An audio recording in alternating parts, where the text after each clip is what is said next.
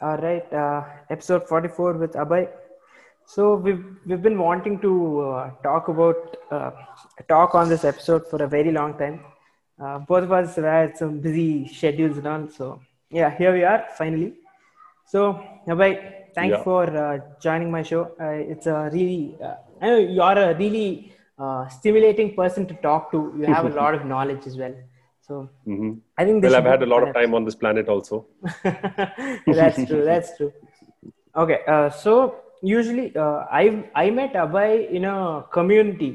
So he has this. Uh, he usually does this uh, part where he just starts off talking about all uh, how movies have been affecting him and how it's affected the society as well.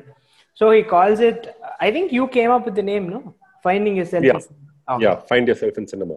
Yeah. So Find Yourself in Cinema is his uh, version of or his take on everything that's happening in the movie sphere. So Abhay, why don't you just talk me through what why you started that?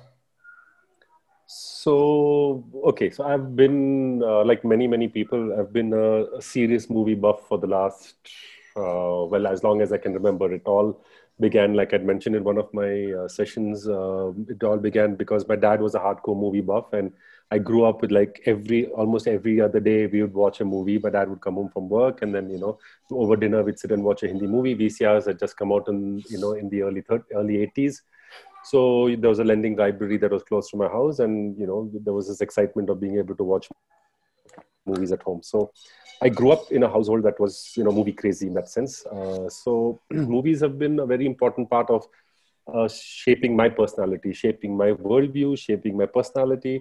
And i found that it's been very encouraging empowering at times and more importantly very intellectually and and once in a while spiritually stimulating. So uh, when I talk about cinema, for me, it's not just uh, you know like an audience member. Of course, I am an audience member, but I find that I invest very very seriously into into that medium. So I take my uh, in general take filmmaking and cinema and cinema as an art form as a medium very seriously. Um, I so find yourself in cinema was a series I decided to to try out in that exhaust of the community that you know where we met uh, where I wanted to share with people like you and you know other movie buffs who are there apart. And there are some serious movie buffs in that extra step to say that let me share my journey with cinema over the last uh, 30 years and hopefully create a space where we can have serious discussions about this medium because the thing about cinema is it's a challenge. It's very accessible right? Uh, one extreme is for example jazz which is not or western classical which is not that easily accessible. You need to you know go through some training or you need to have a profound understanding of the of that medium to really appreciate it. Uh, whereas cinema is is very acceptable and very reach accessible. Uh, you have you know it, it's and it's the most powerful and influential media form on this planet and has been for you know more than 100 years. Uh, so that's what makes cinema so powerful. And i wanted to, then have a space where we could discuss the true impact of what cinema has. Because quite often because it's so easily accessible people don't sometimes get the clear picture of how it's impacting society how it's in, impacting each one of us individually and society in general. So i thought let me start with my personal journey and then you know open it up to other people of the community and see where that debate goes Hmm, Yeah. See that uh, that actually makes a lot of sense because uh, uh, as like the understanding that I have about the evolution of cinema in in our country is that we started from I think the usual origin of cinema started from all of those plays that were happening you know be it in the Victorian era or in India wherever that is we used to have all of these dramas all of these plays that were being done usually mythological and all of that. But hmm. that that i think the the dr- background of drama theater and all is the influence of how cinema is be was shaped in india. I hmm. think even the first uh, ever film made was some mythological movie if i'm not wrong in india. But hmm. I think uh, the development and the evolution of how it's done is really uh, generic and is really deep rooted to our entire culture itself. For us, because as you mentioned, a lot of movie buffs as well in India are, you know, they just don't look at the movie or they just don't look at the actor who's acting. They they come to the theater, they just fall in love with whatever's happening on the screen. I think that's that's like uh, you can mention you know how people are with books, right? Like how mm-hmm. people are book uh, addicts, they read a lot of books. I think this is mm-hmm. a separate sphere for people like us itself. Yeah, it's a very very separate sphere because uh, books by default require literacy hmm. right you need yeah. to be able to read and write uh, read a language to be able to consume books and we just take it for granted because we've had an urban upbringing uh, and uh, for a lot of people in cities also education is a bit of a challenge hmm. so books definitely is a lot more limited in terms of its access when you look at the country on the whole and look at the challenges that we have with literacy whereas cinema requires no literacy and like you rightly said it has its origins in in in theater uh, but if you if you look at the essence of what cinema is, it's campfire storytelling. It has its origins that can go back to you know ten thousand years. Mm. Uh, it's the same experience that you know early man had, sitting around a fire, looking at the stars and making up stories about the stars. Right? It's the same thing that cinema is. It's escapism at its best. Hmm, so yeah. we, we tell each other stories because we escape the mundane realities that we live in and we share ex- our experiences of life by sharing stories which happened around the campfire which happened in song which happened in dance which got into literature it got into mythology it got into theater and it came into film. So filmmaking as a medium is new but filmmaking as a process of storytelling goes back 10000 years.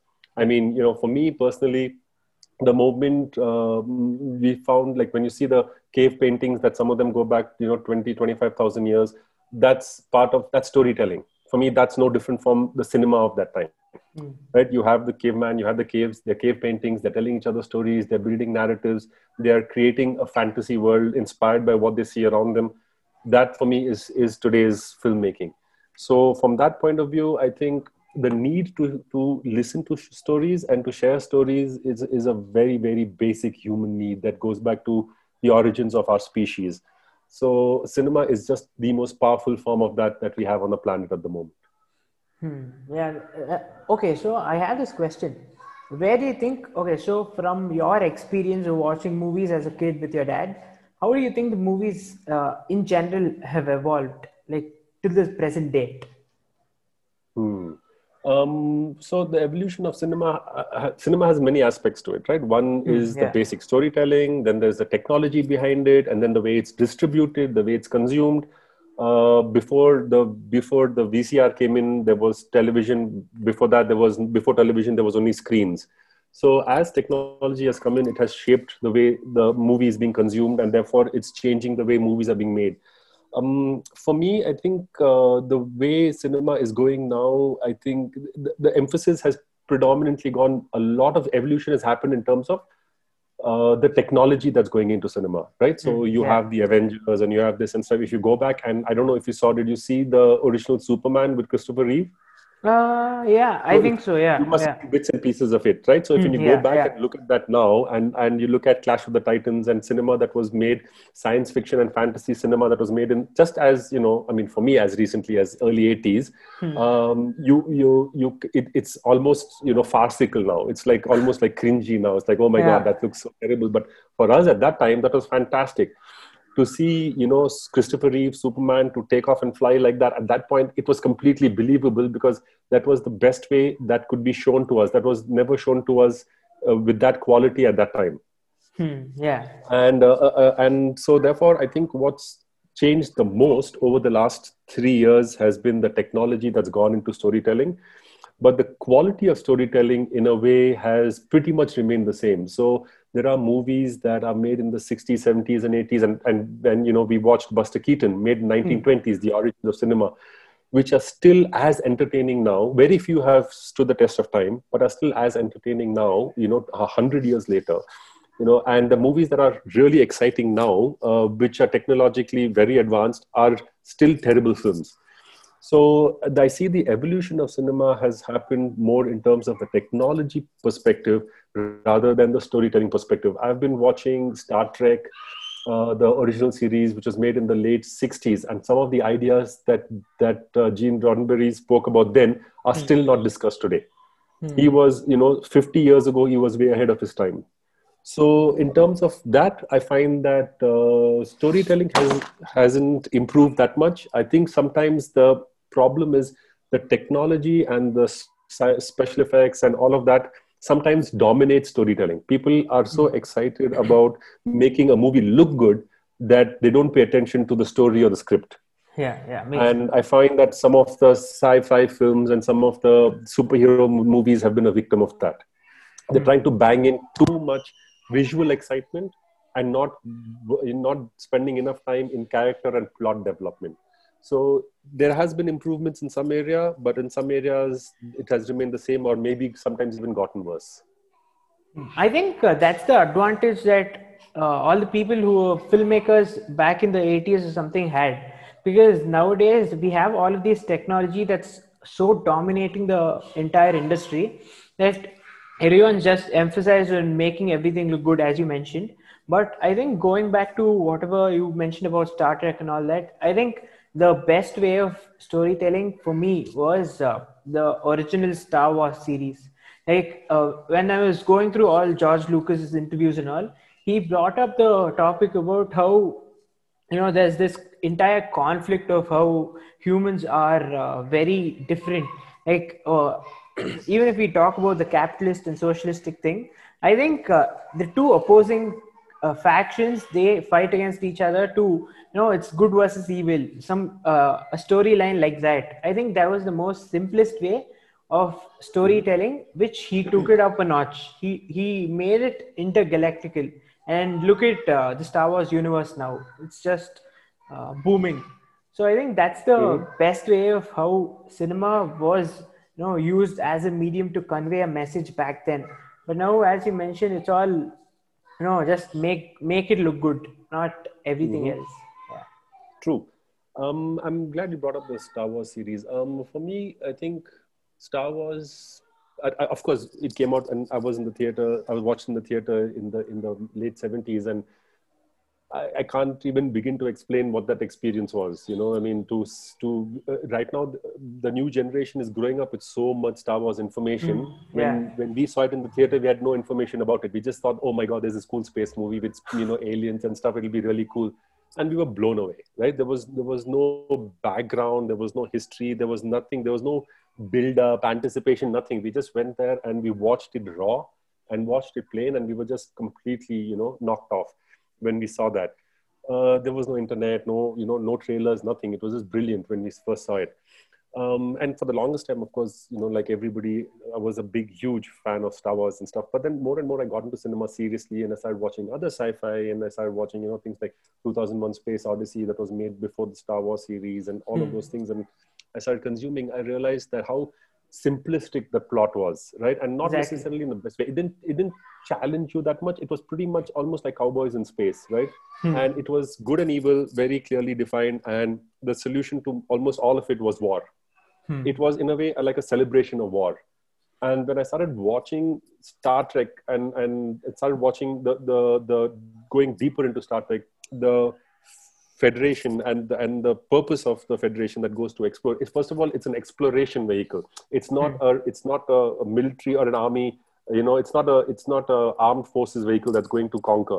It's an exploration vehicle. The the the entire premise of the of star trek is to make peace and understanding with species around you. And conf- and war is and conflict is the last resort. Hmm. so any given point, the premise of Star Trek was to spread the word and the line that we come in peace, and to spread the word of you know friendship and and collaboration. Uh, and in case, and they had the prime directive where you don't get involved with the with with an, with a, with any civilization that's not evolved technologically. So the whole premise of Star Trek was completely the opposite in a way of Star Wars where Star Trek was, it came out of curiosity of mankind to go and explore the universe and to make as many friends and allies as you went along, and you never resort to conflict. So that part was really, really interesting, and and and I realized that there's a reason why there's a big faction. There's a difference between a Star Trek, a, a Trekkie, and a Star Wars fan. There's a big divide there. There's a big difference there. Mm. Philosophically, that they're dealing with two different ideas, even though they both happen to be set in space. And being set in space is the only little thing that they have in common.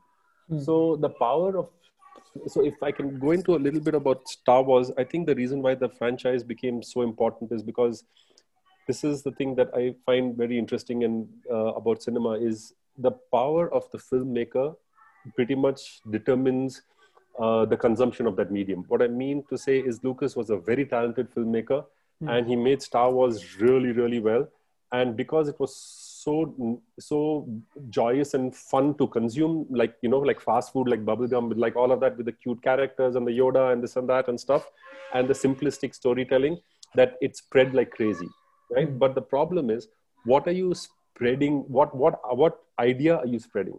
The the whole thing of basically man's conflict being the resolution to any situation and it's the human humans that will dominate you know the planet on an interplanetary level also. We will come out victorious and we will resolve all conflict with war became again a dominant story. So it's no different from being a cowboy.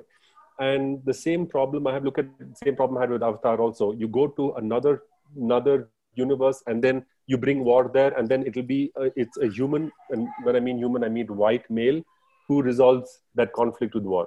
Mm. So this is what i was this is what i meant where i say you know cinema is so powerful but the message that because it's so powerful you have to dig a little deeper to say what is the message that you're really really sending out.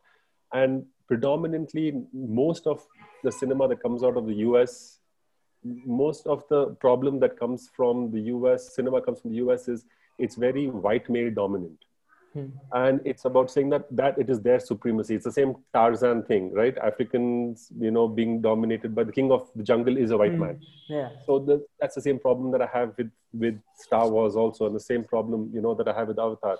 So that's why for me the debate to have about to talk about cinema uh, on a on a slightly more serious platform is to say we're consuming so much of it we need to start becoming a little aware of what we are consuming. Mm. yeah that actually makes sense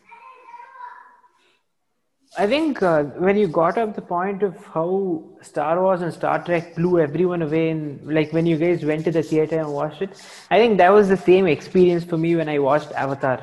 Like, uh, mm. take away every other aspect that you talked about with respect to how uh, what the meaning was, but when you just when I just stepped into the theater and started watching that movie, I was taken aback by that grandeur, by that uh, amazing technology, technological.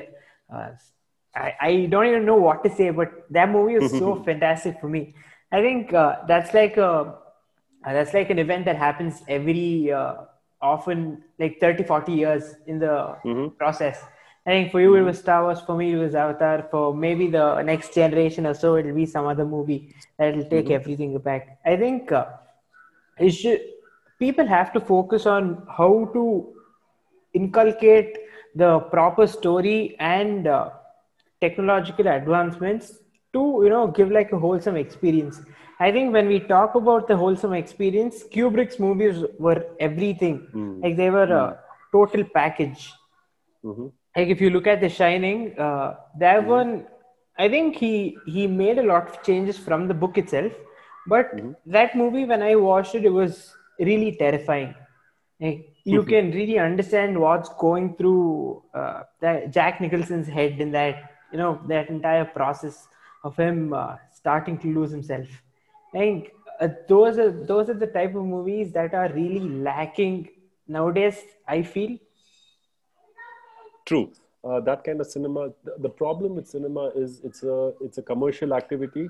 Hmm. Uh, you it's very rare that you can mm, get a movie that's commercially successful, but at the same time has a like you said a wholesome, you know, a socially responsible plot. That because that's that's not easy to come by. Um, the going back to you know uh, quickly about Avatar, I, that blew my mind when I saw that. Uh, I mean, that level of of special effects and that that level of you know visual design and and mm. therefore visual experience. Uh, I hadn't seen you know after like you said Star Wars uh, as an adult, I hadn't seen that level. So mm. that definitely blew me away. But what I had a problem. I, but the sad part was when I when the second part started unfurling and the conflict happened. I'm like, man, you had such a great idea. You could mm. have hmm. done you know something wonderful with it. But um, when you look at i think the the for me now more than cinema i've started i've started watching a lot more shows uh, hmm. and i think that uh, television or the streaming platforms now are definitely pushing um, storytelling and um, far more than what cinema has been able to do. I think uh, the Netflix and the HBOs now have pretty much taken over what cinemas used to cinema used to be in the 80s and 90s and even early 2000s because you have the freedom to one you have the freedom to explore an idea over you know years in some cases and therefore you're not in a hurry to resolve a conflict within 90 minutes mm. right so when you do that because quite often the, the problem with with a lot of films today is that you know it the, they, they build a great plot the act one is great act two is great and then they have to resolve everything quickly in the last 25 minutes hmm. you know and and that's what can quite often it kills the experience altogether because they have to wrap things up very quickly but the beauty about shows now is i mean you know you look at the more obviously the more popular ones like a game of thrones and stuff like that you're able to to create a much larger and much more deeper experience of storytelling through that process because you're given you know six seasons seven seasons eight seasons in, in, in some cases 10 12 seasons to to flesh out an idea. Um, so i think uh, to give you a more uh, rounded experience or, or, or a more responsible or, or, a deeper experience i think now i turn to shows a lot more than i turn to, to turn to cinema. I think for me in the last uh, 10 15 years i most of the movies i spoke about and find yourself in cinema have been movies that i have seen in the i have seen uh, in the last in the 80s and 90s mm. but in the two you know like last 10 12 years i haven't found cinema that has been as uh, moving or as uh, transformative as i did in cinema earlier i think now tele- uh, streaming platforms and shows have taken over that role Hmm. Yeah, I think that's a very good point to bring in because, as you mentioned earlier, like it's like a step step towards something good, but at the same time, a lot of steps backward in terms of what the message is, what they want to you know tell to the people who are watching that uh, show or something. Right. Yeah. Mm-hmm. Okay, so, uh, Okay, yeah, sorry, sorry to interrupt. Go on. Uh, no, so yeah, that's uh, all. So I think when we're talking about, if I were to link it to the question that you're asking me, saying how how has cinema changed over the last thirty years, hmm. I think cinema has is starting to get left behind with with shows, and I think a lot of the talent is now looking at uh, writing more for cinema and look at the number of look at the names that have got into shows right recently you had hugh grant and uh, nicole kidman in a show in a mm. mini series the who's who of Hollywood now has got into television and got into shows. So I think uh, more and more people are realizing that this format of storytelling, this format of, of sharing an idea is becoming more rewarding even for uh, the, the, the artists, even for the creative people, for the, for writers, for directors, for actors. They are given a, a platform now where they can explore their range uh, that much more with that much more creativity because of the format. So mm. I think cinema, it'll be interesting to see what cinema does taking on this onslaught. And of course, television and access to that, it's become a lot cheaper also for people to get access to good quality content. I mean, going for a film and, you know, in India and abroad is a fairly expensive thing. So uh, experience. So what I've started seeing that's happening now is there's a lot of emphasis. The, the cinema is taken over is become a space where you go and create movies that are visually challenging and visually uh, um, very uh, exciting. So the superhero movies will get more emphasis because mm. that's what will draw people to come into into the theaters because you know you go to imax and you see wonder woman or you go to the large uh, the screen. You want to see you want to see action on large on a large screen so I think I have a feeling that uh, television is going to take the more serious drama, and cinema will not completely take over, but will will will find it more financially rewarding to make uh, visually more spect- spectacular films. Mm. Yeah. So yeah. I think that polarizing polarizing is starting to happen, and will probably happen a little bit more over the next few decades. Hmm. Okay, so bringing up the concept of how. Uh, how movies have become like a commercial me- mechanism to draw in and pull in a lot of money. No, uh, I think I would be fair if I mention that, like, mainly in India, the whole perspective of making movies and filmmaking and all mainly revolves around the aspect of making a commercial movie around like having one lead actor who's very established putting him in the middle role and putting him in the primary uh, seat and then uh, spinning a yarn around him to make it a commercial success. I think that's what is happening from the past. Uh, I think from 2000s or uh, something, if I'm not wrong. I think that's Mhm. the entire entire aspect of what people are looking at right now as filmmakers and movie makers and all that. I think some of the movies that, I, if you know Kannada movies, that is, I think Upendra was one of the very Mhm. uh, how can I phrase this? I think he was the one who who got in a lot of creativity into his work Mm. to Okay. the industry itself. Mhm. So, how do you think people should, you know, get to uh, get to their proper mindset to uh, bring about a balance of how you understand commercial movies and how movies are supposed to be, like to give out a message to make people understand and to make people educated with an aspect of life. Um, that's a good point. My, uh, I think a lot. Capitalism has basically skewed everything on this planet, right? Uh, When people, when when you have the big budget uh, films being made, you're putting in, you know, hundreds of crores in the US. You're putting in hundreds of millions of dollars in a movie. You can't afford to have that movie fa- fail, right? When you're putting in that, when you look at uh, the revenues of Lord of the Rings is like a billion dollars. Avatar is like some whatever billion dollars. It, it's unimaginable that cinema is making that kind of money. Uh, the the the the um, Star Wars franchise and you know all the other stuff that comes along with it, uh, the merchandise and everything. So it's making it's become these things have even in India now with the big budget uh, films coming out.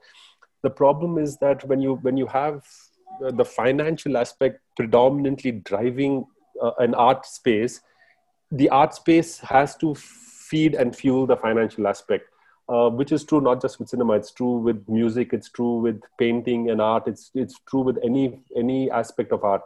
When when the aim of that artistic expression is to generate finances, that's when the debate ends. It's no longer about the artistic expression. It's no longer about the larger story. It's about how can I make sure that this makes a lot of money. Uh, so that's why you you make sure you get big stars. You make sure all that happens. So not just in Bollywood, in Hollywood, right? I mean, look at the Avenger gang. It's it's all stars. So everywhere it's the big names. You you still have you know Tom Cruise making you know um, Mission Impossible Seven. You still have these big names coming in and doing stuff. So everywhere they're like, okay, if we're putting in so much um, this amount of money, I need to make sure that I get that money back. And if people are going to come and watch my movie because that because of a big star, so be it. I'm going to put a big star in, and and you know even all the way down to Wonder Woman.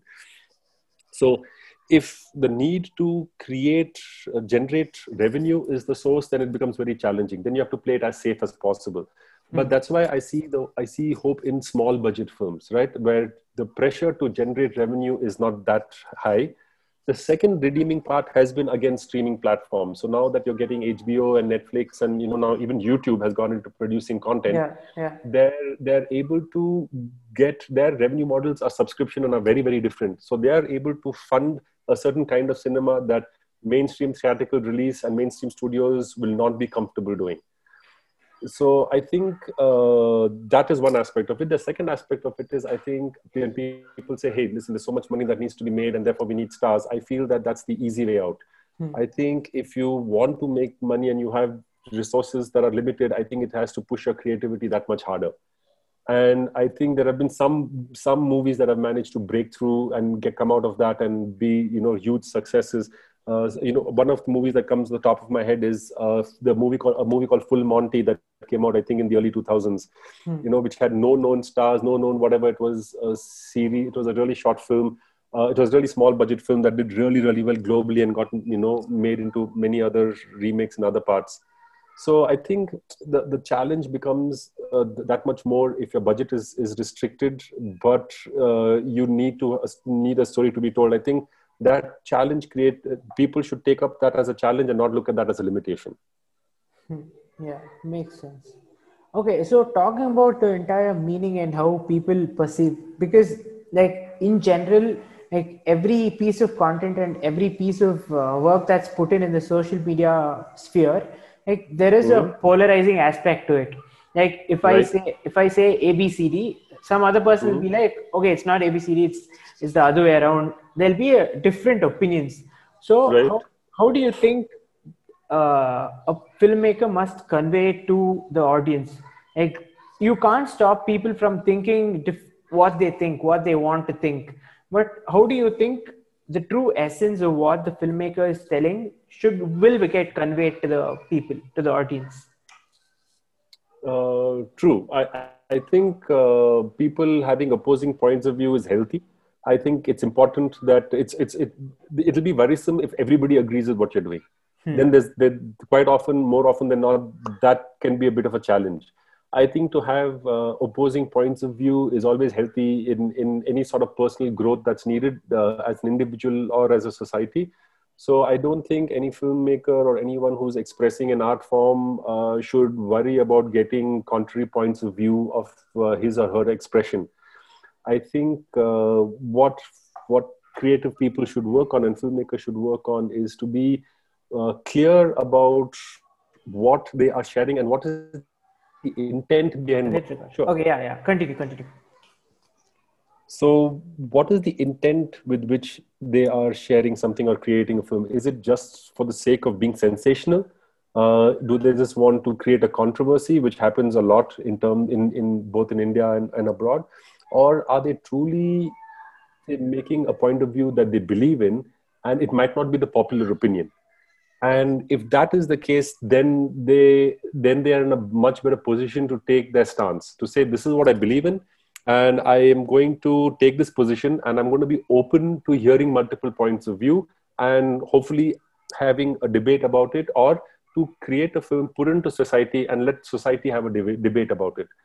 So i think that is the healthier way to go saying that okay i'm going to have something important to say uh, and i'm going to say it and i'm going to leave it out there and i'm willing to defend my point of view because this is what i believe in. And hopefully this becomes a space not just for me to to stand on my soapbox and talk about what i feel but can i then share this in society in general and let that debate begin? And maybe they will will come out of a deeper understanding of something. So i think that is the position that one should make make cinema from. And more often than not especially the big budget ones it's difficult for them to risk that because if the response is not positive that means you're not selling tickets and therefore you're not generating revenue. So very very few big budget films will ever take a controversial position or position that's not popular.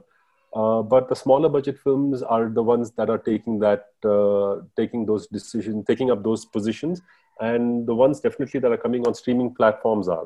I think that platform has allowed and encouraged people to take that position on even more in fact i would even go to the extent of saying that that space probably you know uh, encourages it so that you get more viewers coming in and subscribing Hmm. uh, the the whole uh, you know Black Mirror series that I saw that was that was on, on Netflix was was fairly provocative in terms of what it was discussing. It was of course pushed a little bit, created a little bit in the future, uh, set a little bit in the future, but some of the positions that it took on were quite disturbing. Um, but that got a lot of people to talk about it, to log in, to you know, to to start subscribing to Netflix and at least come and watch the show. Same thing happened with the Wild Wild Country, I think, the one on Hmm. Osho yeah uh, apparently in India there was a massive uh, spike in uh, YouTube, I mean in uh, Netflix subscription when that came out. Uh, so I think it was a fairly controversial documentary to make, and of course uh, Rajneesh was, you know, uh, still very much alive. His ashram and stuff is very much alive uh, in this country. So a lot of people turned to that out of curiosity to see, and the position was fairly uh, interesting, and you know, it created quite a bit of debate. So uh, things like even uh, the the matrimony Indian what was that one that came out? yeah uh, the About- yeah yeah yeah i remember that i remember that that was like a So- huge so- debate yeah That was a huge debate, and these were these are important debates to have. I mean, whether you call it regressive, progressive, all that is secondary. But the fact that people are talking about this is is is, is good. And uh, there was, you know, and uh, so these kind of things are starting to happen uh, on streaming platforms, which is encouraging. For cinema, unfortunately, I'm not seeing that happen as much as you know it could have or it did in the past because that was the only place where you could uh, share uh, a point of view. Filmmakers could share a point of view, but now that's coming on two streaming platforms. So to share a holistic point of view, I think your intention should not be to be controversial. I think the intention should be okay, I'm going to tell the story. It might be painful, it might be difficult, I might get into trouble for doing this, but this is my belief. I've thought it through and I'm taking a position on this, and let's start a debate about this. I think that's the way these uh, films should be made. Hmm. Uh, okay, so I have one question for you about this.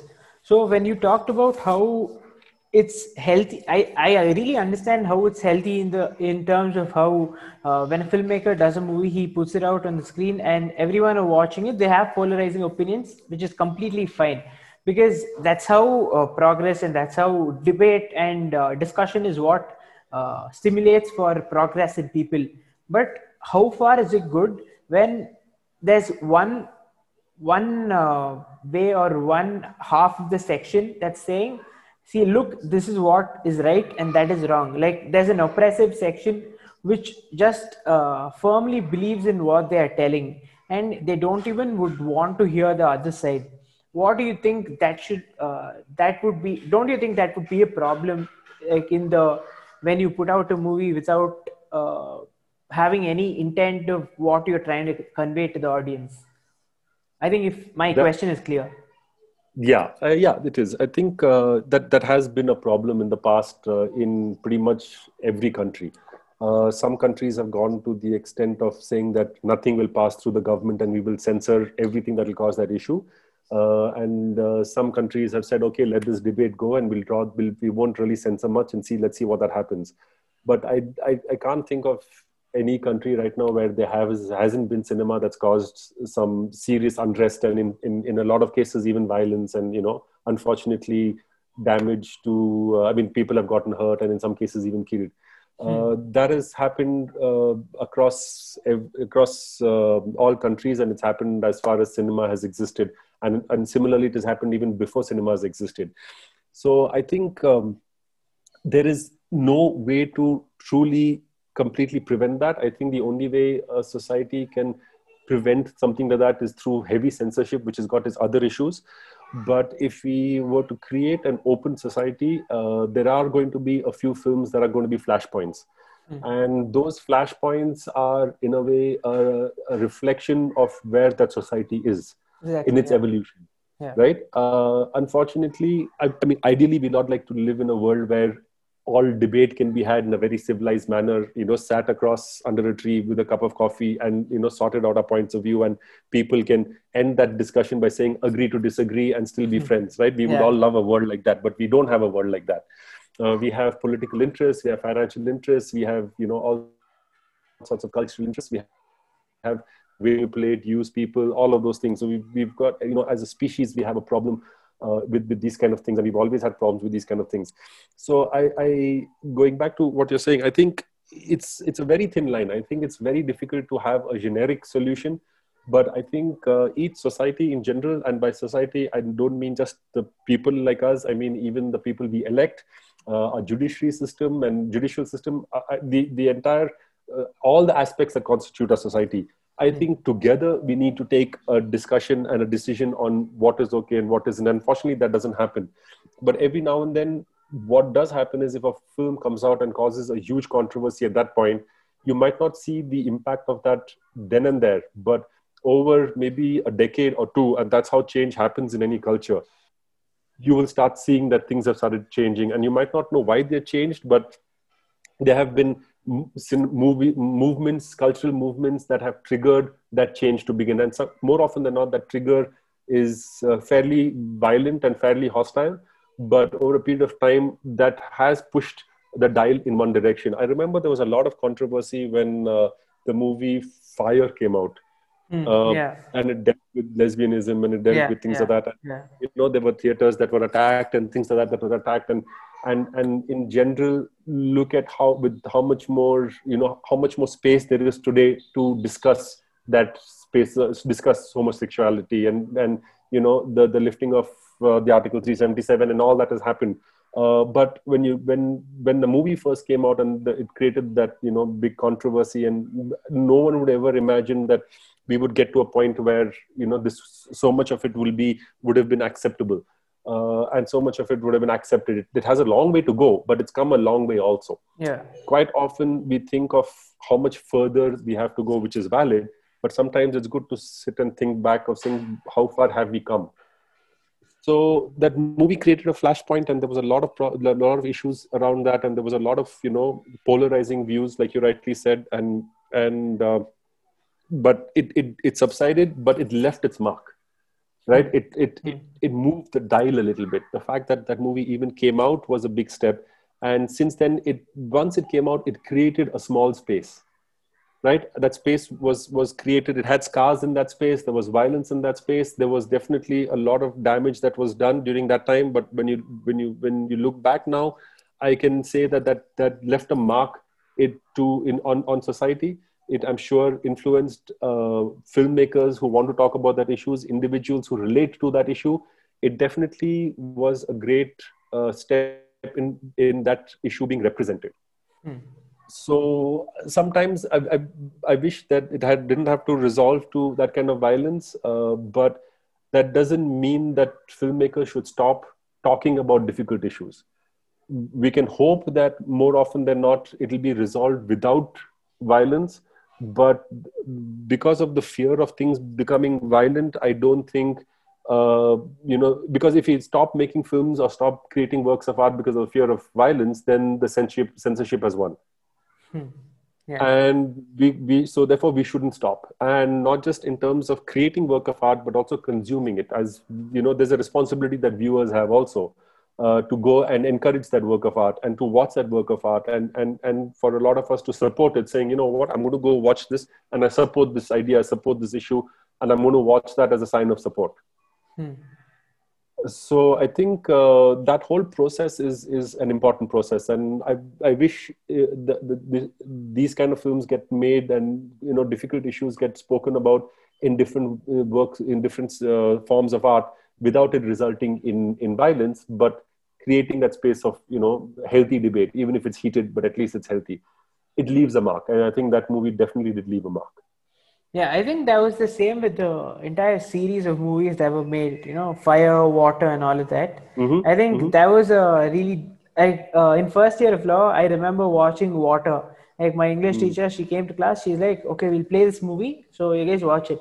I think for me, when I watched it at that point of time, it was a very uh, uh, because of all the influence and all the amount of content that I watched from the from streaming platforms that is from the western hemisphere That mm-hmm. is because it's usually influencing all of our uh, ideas and even though it's bringing good good good ideas and how to look at the world in a different lens i think there is a polarizing aspect to it as well with that mm-hmm. western mm-hmm. influence and all i think when i watched water for the very first time i was like okay yeah this is a very good possibility of happening but mm. I think where the debate pops in when these kinds of topics are brought in is that there is not much uh, literacy or not much education that is spread amongst all of these ideas.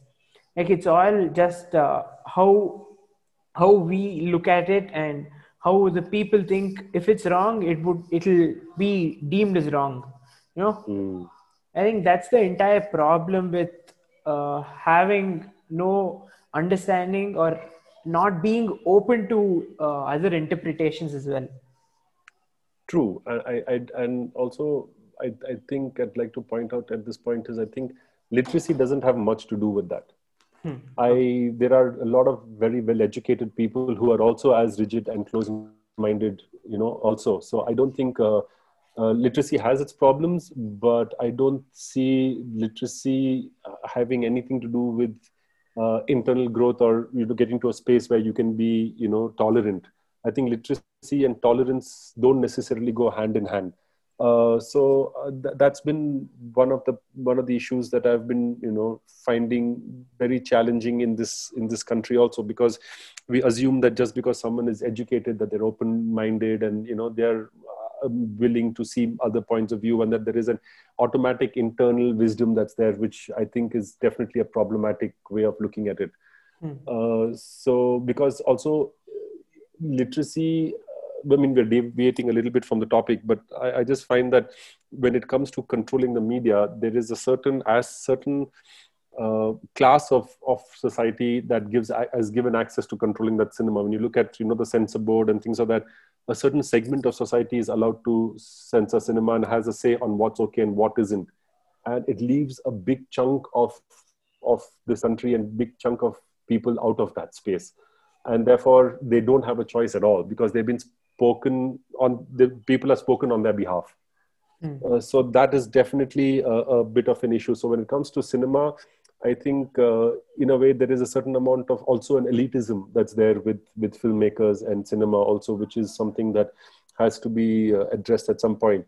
Uh, because there's there is a there's a censor board that decides who can watch and who can't watch and what's okay and what's not what what is not okay. Again that's that's pretty much global.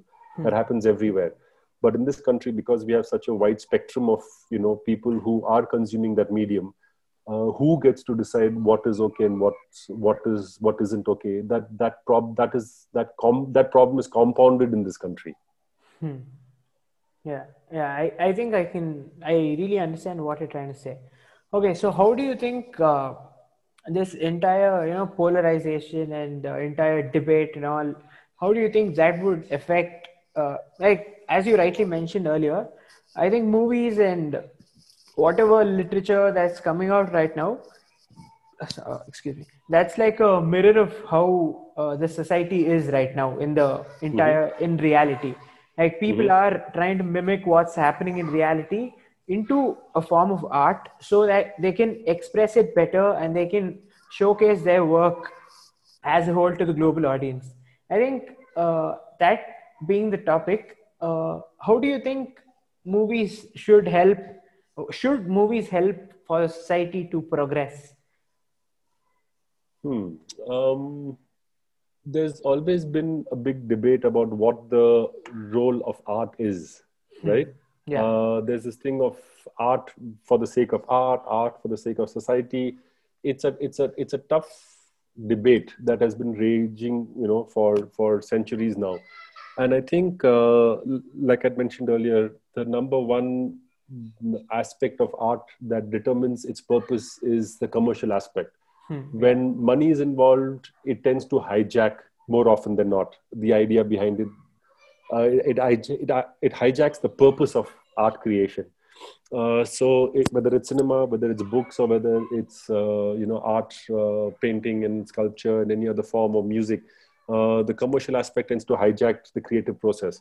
But if we cre- look at if you look at art uh, without the commercial aspect of it, I think the purpose of art uh, depends on the individual artist for sure but art comes out of society and therefore invariably whether you like it or not is a reaction to society whether it's a mirror to it whether it's an opposition to it it's it's reacting to the society we're living in right? So no art form can be created outside of its own outside of the mindscape of the artist and the mindscape of the artist is created by the culture he's engaged or she's engaging in right mm. so if we were to I, I don't know if the purpose of art should necessarily be for like the betterment of man because then that's very subjective because you know who decides what is better for man or not like collectively exactly, yeah. i think society decides what's good for it and that's what culture is. Culture is a series is a series of rules and regulations that we live by and that we have accepted saying okay this is what defines our current culture and that keeps evolving and changing. But for a filmmaker i think more and more than what the purpose of what he's trying to say what's important is if he or she is not afraid to say what they want to say and i think that is something that as society we should encourage uh, as much as possible saying you know should tell the artist saying don't be afraid to say what you have to say. Whether i like it or not doesn't matter. Say what you have to say. Right? And maybe you'll say things that will make me look at things differently and in the artistic process i believe that the consumer of that art form is as involved and responsible as the creator of that art form because that dialogue is complete only when it's consumed hmm. if you're creating a work of art and nobody gets to see it then it's limited to that space and it has no impact of society around outside yeah. and that's fine if that's what the artist wants to do but if it comes into public domain and if the artist decides to release it into public domain then consuming of that art also becomes part of the artistic process Hmm. So it's it's it's that Zen saying, right? If, if a tree falls in the forest and nobody heard it. So if uh, a movie is created, a book is written, or, or, or a painting, or a sculpture, or a music, a piece of uh, music is created, and it's sent out there, I think the whole process of consuming it, creating and consuming it is what completes the artistic process. And I think we need to create a space as consumers of that to allow and encourage artists to say say what you want to say and hopefully in that process not just you and not just the art but me as an individual and therefore the society also will benefit from it. Hmm. so to so the, the the nobody nobody should take on the role of educating a society or educating an audience. I think that role of growth and education should come from the individual. That is the only person who should take responsibility for that. But what an artist can do is to say okay this is what I think and this is what I feel about certain things. I'm sharing that with you. What do you think and what do you feel? And can we have a discussion and debate about it that maybe all of us will get a better understanding of that issue? Hmm. So I think that should be the role of art and to create and express without fear. Okay, so on the same line, do you think an artist is uh, artist must have an imposed duty upon himself to make sure that he's conveying whatever is uh, true to its form or uh, to put in better words do you think the artist must have the responsibility of uh, you know like how it's always said like there should be a moral message that's put into you know uh, to the domain to the domain of whatever art is being happening. And uh, how, however uh, the artist wants to express the the entire responsibility of him making a very uh, understanding and art uh, understanding at a very uh, expressive art form or artwork which is uh, which conveys a proper social message at the same time. I think should that be the entire uh, should that be a duty imposed upon a, an artist? Mm yeah good point. Um these these conversations i mean this this issue is definitely you know where has been heated uh, has been you know discussed a lot and there's been a lot of heated discussion regarding that. Hmm. um personally i feel that the artist has a bit of a responsibility towards uh, the space that towards the space that uh, she or she is expressing the work of art in I think uh, the in, if the intent is to be, like I said earlier, to be provocative, or the intent is to to create, you know, to be sensationalist, then there's definitely a problem. Mm-hmm. Uh, I think that should definitely uh, should not be encouraged too much. And for this, you know, shocking for the sake of shocking should not be encouraged too much. But having said that, I think that should also not prevent uh, an artist from from sharing an issue that could be controversial. I think there has to be the, this always takes me down down to one very very important aspect of of any sort of communication or interaction. What is the intent? If the intent is to discuss an issue that is important to discuss then i don't think the artist should should hold back. But if the intention is to just provoke a certain reaction or to instigate a group intentionally just to get a reaction then there's an issue then there's a problem so uh, the responsibility lies not on the topic but the responsibility uh, lies on the artist's shoulders on the intent of why why you're doing this why the artist is doing this. And i think that's a subtle distinction but a very very important dis- distinction. Because a lot of people get away with sensationalism just for you know feeling important or just to get noticed.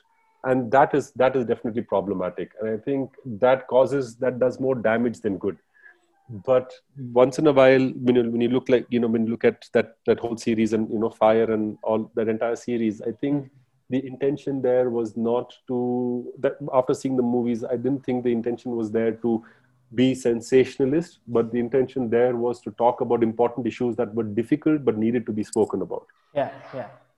And i think that is the responsibility and i think you know the i think she she handled that with a lot of responsibility. And and the other other aspect of it is important also you need to accept the consequences of your actions hmm. so if if if you release something and you know it's going to cause a problem you need to be able to accept that okay whatever happens as a consequence of this i am partly not fully but partially responsible for it Hmm. And if you're willing to shoulder that responsibility, then it's good. You can't, you know, create something and cause havoc and walk away saying, "Hey, I'm an artist. I can do whatever I have. I, I want. I have no responsibility for it." Hmm. That I don't think is okay. I think to say that, yeah, I, I, I intended to start a debate, but it's unfortunate that I didn't encourage people to get violent. There was a violent debate. That was not my intention, and that's not what I created. But yes, this would cause some sort of reaction, and I'm willing to accept the consequences of that not entirely, but definitely know that it will cause some amount of debate and reaction. You can't uh, expect to come out with an issue that you know will, will be problematic and not have you know some repercussions. So I think going back to what you were asking, uh, the intent is what uh, the responsibility uh, lies on the on the artist's shoulders, saying what is the intent behind your cinema. And I think Fire is a really really good good example of that. Hmm. I think uh, to you know uh, to sum the entire conversation up, mm-hmm. I think there's one Kantian philosophical line that pops up to my head. I think Immanuel Kant he says, "Yeah, I if I'm not wrong, he says your end should justify the means you take." I think uh, that is one of the most simplistic way to you know try to give an explanation to everything because mm-hmm. when your end is clear and when you want to you know give out this message that is truly insp- inspirational and it's truly uh, to encourage people to understand differences and different opinions and different uh, cultures different ideas at whole i think mm-hmm. that should be the be the entire intent as you brightly mentioned rather than being sensational and the means that you take should always justify the end what you seek to achieve mm-hmm. Mm-hmm. Yeah, that's one way of definitely one way of looking at that, and I think that's something that uh, it, it's it's it's a very deep, deep and heavily again another heavily debated. You know, means justify the end, means don't justify mm, the yeah. end. It's heavily debated. Yeah. But uh, I think if the intent is absolutely clear and the intent is honest and true, I think more often than not the means will more often that I have found that the means will will be authentic and honest also because you're not going to do something you know that is created that's been created deliberately to hurt somebody. And i think that's what i meant about the intent and that's what you know hmm, the same yeah. thing about means and and the end. Saying i'm not doing this to hurt somebody's sentiment purposely. I'm doing this because this needs to be spoken about. Yes i understand someone's sentiments are going to be hurt but i'm but that can't stop me from talking about this and let's then have a debate about this where you share your point of view i'll share mine and maybe hopefully we'll reach common ground. Mm-hmm. and i think that role that role of an artist if artists come approach their art from that perspective i think we'll we'll have a really really one interesting cinema that will come out and two as a society and as a culture i think we'll really grow. And to some extent i think uh, you know some parts of western europe have been an example of that. I think uh, more and more we open ourselves to multiple points of view everybody benefits. Hmm. And who better than the artist to make us look at wider perspective, look at multiple points of view than artists? Hmm. Yeah, I think that's a fair point to say. Okay, so as we're reaching the conclusion of our conversation, mm-hmm. I'd like to ask you what do you think is the future for cinema? Where do you see cinema in, like, say, the next 20 years?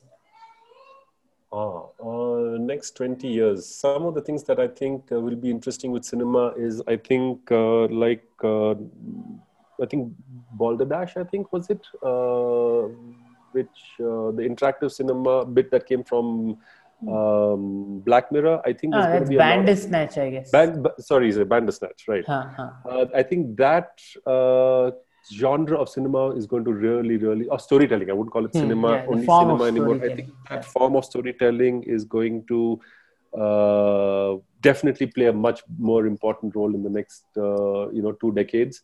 Um, I think uh, streaming platforms and larger narrative styles is going to pick up a lot more over the next uh, two two two decades because um, there's tremendous response to that. I think people are enjoying the larger format of storytelling. I think hmm. it's giving scope, like I said, not just for the creative people, but even for the audience to engage in, in, in a story and in a narrative for a longer duration. Um, and movies, I think, are going to start getting a lot more uh, visually appealing. I think they're going to they're going to face a lot of challenge from uh, streaming platforms, and therefore they'll have to push their wow factor and entertainment factor a lot more. that's what I think will happen to cinema over the next 20 years. I think they will get visually more exciting. I think you'll have a lot more. Obviously, now almost every other film is 3D now, and the technology will get pushed harder and harder.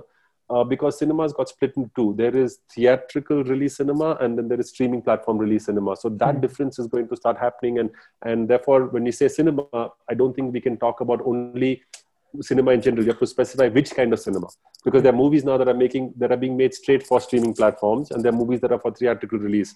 And I think theatrical release cinema, which is the classic cinema that we know, I think will focus more on visual appeal uh, rather than you know uh, what what uh, rather than uh, what we call human interest stories uh, because uh, human centric stories in that sense because that will go to streaming platforms and screens will become more and more visually exciting cinema i think that's where it's going to head in the next 20 years hmm. i think this this again reminds me of a section of the book that i'm reading which i got for the book exchange that we did in mm-hmm. So mm-hmm. uh, the author he tries to explain how there are two forms of understanding for every aspect that is.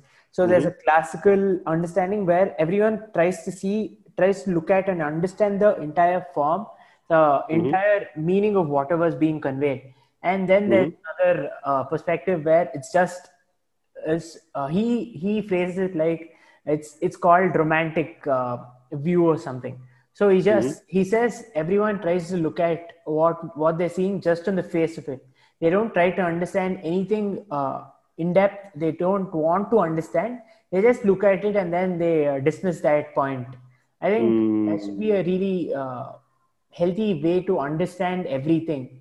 People have to try to figure out the classical way of understanding and analyzing every single aspect. So I think that would be a very healthy way to progress in whatever stream that you're uh, wanting to true and i think that needs to be taught and our education system doesn't teach that unfortunately i think its emphasis is to just to skim everything on the surface the rote the mm. mugging the this that i think the sad part is we are not being taught to do that it needs to be taught yeah. uh, and i think that's a very very important part for any a very important aspect for any society to grow like you rightly said the classical way of understanding things where you go deeper we are never we're, we're not taught how to go deeper I think we are always, uh, you know, pushed in a hurry to just skim the surface and look at, you know, the romantic understanding of something and move on.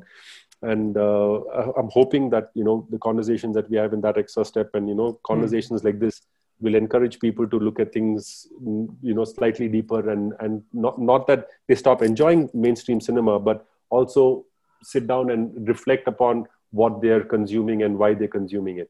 Hmm. Uh, that tells us more. Therefore, you find yourself through it yeah, right so yeah. that's why i run that series find yourself in cinema because whatever you consume uh, tells you a little bit about who you are hmm.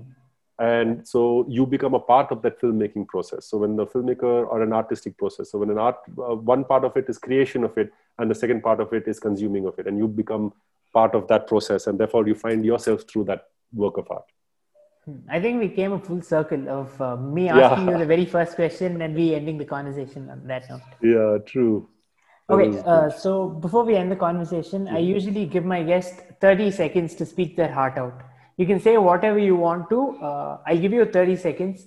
So if you wanted to, uh, if you want to convey something to the per- audience who are listening, you can go mm-hmm. ahead. Mm-hmm. Or if you want to make it like a time capsule for yourself, you can do that as well. Mm-hmm. So I'll give you 30 seconds. Okay. You have full liberty. Uh, okay, it's interesting that we're doing this on on the second uh, or third of January, or the beginning of this year, uh, on the back of a very very challenging year.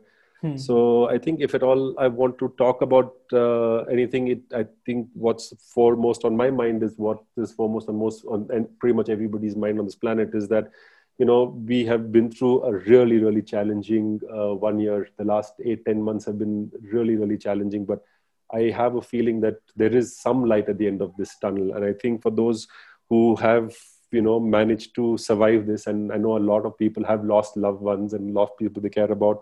I think this is a time for definitely a time time of hope, and uh, it would be wonderful if we took the learnings that uh, from the last one year and reflected upon that and realized that I think we have survived this together as a collective and if we focus more on being there for each other in the following year and subsequently, you know, uh, going ahead in our lives as individuals, know that we've supported each other, we've been there for each other. We couldn't meet each other, and therefore we found other ways to connect with each other. And now that we're coming out of this and starting to come out of this uh, globally with the vaccine and things like that, I think what we shouldn't forget is the fact that we pull through this together. Uh, and I think we need to spend this spend the next few years nurturing those relationships that help us pull through this and be there for each other more going forward. Yeah, so, I think uh, that that reminds me of uh, how people always try to find a way. You know, even when there's no other way to do it, there mm-hmm. are always alternatives to yeah. whatever problems that you have. True. I think that's been the reason why the why the species has been so successful on this planet. I mean, we mm, survived yeah. far in the you know the the melting of the ice age and things like that. We've survived journeys across oceans when it, with made out of uh, you know boats made out of wood, uh, planks of wood tied together, or, or bark, uh, the tree trunks tied together. mm We've been through a hell of a lot in the last hundred thousand years of our evolution, and what we need to remember is that we did this working as a community, working as a collective and not as individuals. As individuals, we didn't stand a chance. Hmm. And we tend to forget that. And technology, in a way, has this unfortunate byproduct, byproduct of isolating us more and more uh, that's one of the reasons why we started tests right? We told people yeah. come together yeah. you know let go of it. Unfortunately pandemic made us use technology more. We were trying to get people off technology a little bit. But even then the important part was we said okay even if this even if we need to depend on technology let's do this together. Let's huh. use technology to bring us together. The larger part was bringing us together. Hmm. and i think that's something we tend to we have we were tending to forget. And i think it's important we remind ourselves that you know we survived this together and we should continue remembering that. So whether technology should just be a tool that uses us to connect with more people and not isolate us and make us go you know away from people and you know get involved in just the device that's in our hand but use that as a tool to connect with people on the other side of the device. Hmm. yeah i think uh, that's a that's a really good thing to say. I think that's that's how everything should be like to get people together to become healthy to become to grow as, as yeah. okay so before we end the show uh, i want to ask you something. What's the last song you listened to the last song I listened to. Oh, wow. I think it was just now I was listening to a Pink Floyd song, Learning to Fly. Uh, I was just playing a retro list of mine on, I'd, on, I'd created it on Spotify and I was just playing that. And I think while driving back, that just kicked in. so have, have, you heard that album? Have you heard that song from Floyd? Uh, uh, I I have a little bit understanding of Pink Floyd's essence, but not okay. everything. So any Floyd song, uh, another brick in the wall. Huh, any yeah, song, yeah, uh, yeah, yeah, great. yeah. I think Pink Floyd had like their own genre going on there, their own vibe. Oh yeah, I, I mean, I can I can do a ten-hour session on just Pink Floyd. a whole series like chronological growth of Pink Floyd and the socio-cultural context of Pink Floyd is a whole different debate altogether.